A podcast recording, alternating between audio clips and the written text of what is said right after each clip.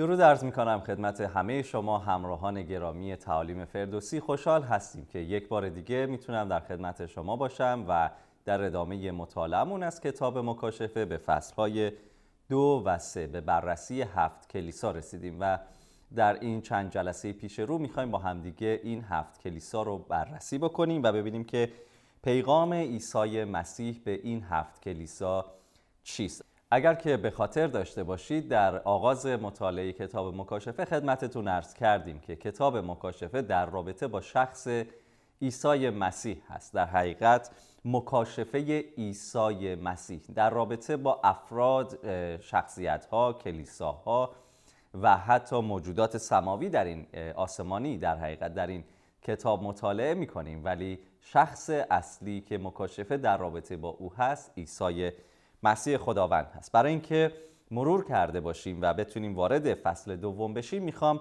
آخرین آیات در حقیقت فصل یک رو بخونم. فصل یک با یک فرمان به پایان می‌رسه که این فرمان به یوحنا میگه بنویس. پس آیات 19 و 20 از فصل یک رو می‌خونم. پس آنچه دیده ای و آنچه اکنون هست و آنچه از این پس خواهد شد همه را بنویس. راز آن هفت ستاره که در دست راست من دیدی و راز آن هفت چراغدان طلا این است. آن هفت ستاره فرشتگان هفت کلیسایند و آن هفت چراغدان همان هفت کلیسا. بنویس. پس این یک فرمان هست یک پیشنهاد نیست. اونچه که به دست ما رسیده در کتاب مکاشفه مخصوصا در رابطه با این هفت کلیسا که در این جلسات پیش رو بررسی خواهیم کرد فرمان خدا به یوحناست که آنچه رو که میگم به شکل یک نامه در چارچوب و ساختار نامه به هر یک از این هفت کلیسا بنویس. خیلی خوشحال هستیم همه ما که خود عیسی خداوند در این سبک ادبی رمزآلود apocalyptic اینجا به ما توضیح میده که راز حداقل هفت ستاره و چراغدان ها چی هستن. عیسی میگه که آن هفت ستاره فرشتگان هفت کلیسایند و آن هفت چراغدان همان هفت کلیسا. در این دو فصل ما با این دو عبارت خیلی کار خواهیم داشت. چرا؟ چون هر یک از این نامه ها به یک کلیسا نوشته شده اما به یکی از این ستاره ها یعنی در واقع به یک فرشته کلیسا نوشته شده. می‌خوام سه تا نظریه رایج رو در رابطه با این عبارت فرشته مثلا در فصل دعای یک میگه به فرشته کلیسای افسوس بنویس. در آیه 8 از فصل دو میگه به فرشته کلیسای اسمیرنا بنویس. بنابراین می‌خوایم با همدیگه سه نظریه رایج رو بررسی بکنیم در رابطه با این عبارت فرشته.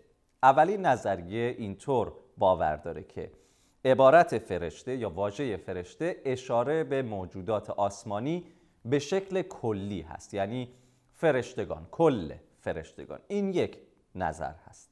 دومین نظریه بر این باور هست که فرشته این واژه اشاره به موجودات آسمانی هست ولی با مأموریتی خاص برای هر یک از این هفت کلیسا. یعنی یک فرشته مأموریت پیغام و نقش مخصوصی برای اون کلیسا داره.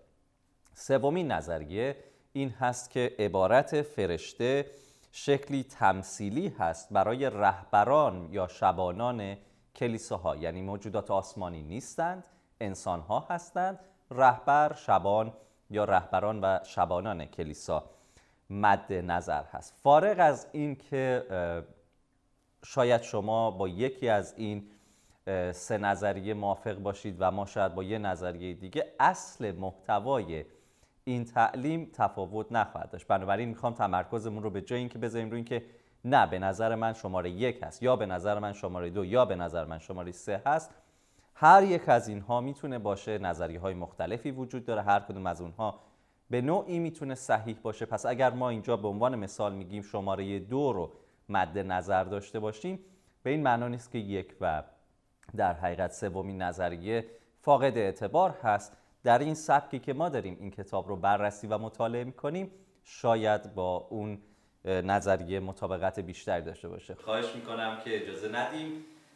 این تفاوت نظرها در, در درک ما از مفهوم کتاب تاثیر بگذاره. خب می‌خوام یه مقدار راجع به فرشتگان بیشتر در قسمت های دیگه کتاب مقدس هم با هم صحبت کنیم و فرشتگان و ستارگان در خیلی جاهای کتاب مقدس در عهد عتیق هم همینطور کنار هم به کار رفتن و می‌تونیم نگاه بکنیم و ببینیم که مثلا وقتی که خدا در اشعیا چهارده با به نوعی ابلیس شیطان صحبت می‌کنه. میگه ای ظهر دختر صبح به یک ستاره به یک از اجرام آسمانی اشاره می‌کنه. می‌خوام نگاه بکنیم ببینیم که کاربردها و نقشهای ستارگان فرشتگان در حقیقت در عهد حداقل شاید به شکل سمبولیک زبان سمبولیکی اگر به کار برده میشه چیست؟ نگاه بکنیم به پیدایش فصل یک برای اولین نمونه.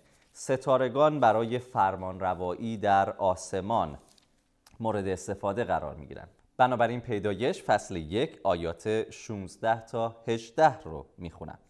خدا دو نورافشان بزرگ ساخت نورافشان بزرگتر را برای فرمان روایی بر روز و نورافشان کوچکتر را برای فرمان روایی بر شب و نیز ستارگان را خدا آنها را در فلک آسمان نهاد تا بر زمین روشنایی بخشند و بر روز و بر شب سلطنت کنند و نور را از تاریکی جدا سازند و خدا دید که نیکوست. بنابراین یکی از کاربردهایی که برای فرشتگان برای ستارگان که این دو عبارت کنار هم خیلی جا استفاده میشه حالت فرمان روایی هست. نمونه دیگه مزمور 136 رو با هم الان مطالعه خواهیم کرد آیه 9 مزمور 136 آیه 9 رو خواهم خوند. ماه و ستارگان را برای سلطنت بر شب زیرا که محبت او جاودان است. پس دوباره می‌بینیم ستارگان نقشی بهشون داده شده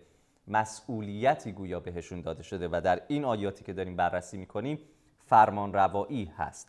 کتاب ایوب رو با همدیگه بیاریم. ایوب فصل سی و هشتم.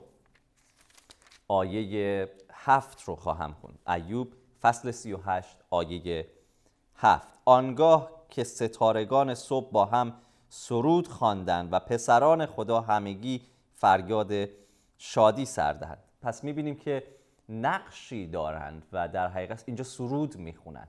برای سلطنت آفریده شدن سلطنت در آسمان برای نور. همینطور فرشتگان. تا اینجا پس این در رابطه با ستارگان در عهد عتیق در کتاب مقدس فرشتگان هم نقش هایی بهشون داده شده در کتاب مقدس.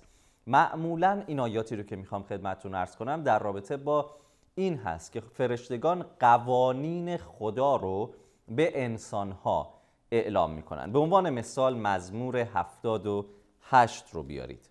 من هم مزمور 78 رو میارم و با هم آیه 49 رو نگاه می‌کنیم. خشم سوزان خود را بر ایشان گسیل داشت غضب و غیظ و تنگی را با فرستادن فرشتگان نابودی. بنابراین فرشتگان در اینجا دارن این غضب رو می‌برن اعلام می‌کنن به اجرا در میارن. و همینطور وقتی که مکاشفه رو بررسی می‌کنیم در ادامه کتاب مکاشفه بعد از فصل چهار و پنج که میریم جلوتر بلایا و اتفاقاتی که میفته ما می‌بینیم همین هفت فرشته هستند که حامل اونها هستند و اونها رو دارن یا اعلام می‌کنن و یا اجرا می‌کنن. آیه بعدی که می‌خونم مزمور 91 هست. مزمور 91 آیه 11 رو می‌خونم. زیرا فرشتگانش را درباره تو فرمان خواهد داد تا در همه راههایت نگهبان تو باشند دوباره می‌بینیم. یک مسئولیت یک در حقیقت کاری رو فرشتگان انجام خواهد داد. مزمور 103 آیه 20 رو با هم می‌خونیم. مزمور 103 آیه 20 اینطور میفرماید. ای فرشتگان خداوند او را متبارک خوانید. ای زورآورانی که کلام او را به جا میآورید و فرمان بردار اویید. پس اینجا در با پرستش کردن مبارک خوندن. بلا فاصله مزمور بعدی مزمور 104 آیه چهار رو نگاه می‌کنیم. تو بادها را فرشتگان خیش میگردانی و شعله های آتش را خادمان خود می‌سازی. بنابراین این نقش خادم بودن خدمت کردن چه ستارگان چه فرشتگان در اینجا ما می‌بینیم که وقتی نگاه می‌کنیم به این سه نظریه که در رابطه با فرشتگان خدمتتون ارز کردم پیشتر ما در این سبک نگاه و تفسیر به کتاب مکاشفه با نظریه شماره دو پیش خواهیم رفت. یعنی فرشتگان وقتی میگه به فرشته کلیسای افسوس بنویس به یک موجود آسمانی به یک فرشته اما با مأموریتی خاص با خدمتی خاص با مسئولیتی خاص اشاره خواهد کرد. خدا در این نامه هایی که میفرسته از طریق این فرشتگان به هر یک از این کلیساها یک موضوع اساسی رو اعلام می‌کنه و اون موضوع این هست که من از شرایط تو به خوبی آگاهم. اگر فراموش نکرده باشید در کتاب مکاشفه ما با یکی از سختترین دوران جفا و تنگی کلیسای اولیه روبرو هستیم. خود یوحنا که نویسنده این کتاب هست در جزیره پتمس تبعید شده به کار اجباری و به حال شرایط راحتی نداره. پر هست این کتاب جلوتر می‌خونیم در رابطه با رنج در رابطه با سختی هایی که کلیسا متحمل میشه. اما از طریق این فرشتگان خدا یک پیغام رو برای هر یک از کلیساها میفرسته و اون پیغام این هست. من عیسی مسیح از شرایط تو از وضعیتی که در اون قرار داری چه شادیت چه غمت چه سختی چه راحتی. از همه چیز آگاهم. و این دلگرم کننده ترین پیغامی هست که یک انسانی که در جفا و سختی است کلیسایی که در جفا و تنگی است می‌تونه از طرف خالق خودش از طرف نجات دهنده خودش دریافت کنه که من از تو دور نیستم. اگه به یاد داشته باشید در رویایی که یوحنا می‌بینه عیسی رو در مرکز در میان این چراغدان ها می‌بینه. در فصل یک آیه 20 عیسی خداوند میگه این هفت چراغدان همان هفت کلیسا هستند پس عیسی مرکز کلیسا هست در این جفاها. می‌خوام با یک جمله آخر این بخش مقدماتی برای هفت کلیسا رو به پایان ببرم. فراموش نکنید که آنچه رو که با همدیگه بررسی خواهیم کرد مستقیما مثل بقیه جاهای کتاب مقدس در رابطه با من و شما کلیسای محلی من و شما مخاطب اصلی و اولیه این گفته ها نیستیم بلکه هر یک از این هفت کلیسا. هرچند که مثل بقیه جاهای کتاب مقدس ما از مطالعه آنچه که برای افراد دیگه نوشته شده چون کلام خدا کلام زنده است برکت می‌گیریم تعلیم می‌گیریم و رشد می‌کنیم. خیلی زود با شما خواهم بود برای ادامه مطالعهمون در هفت کلیسا.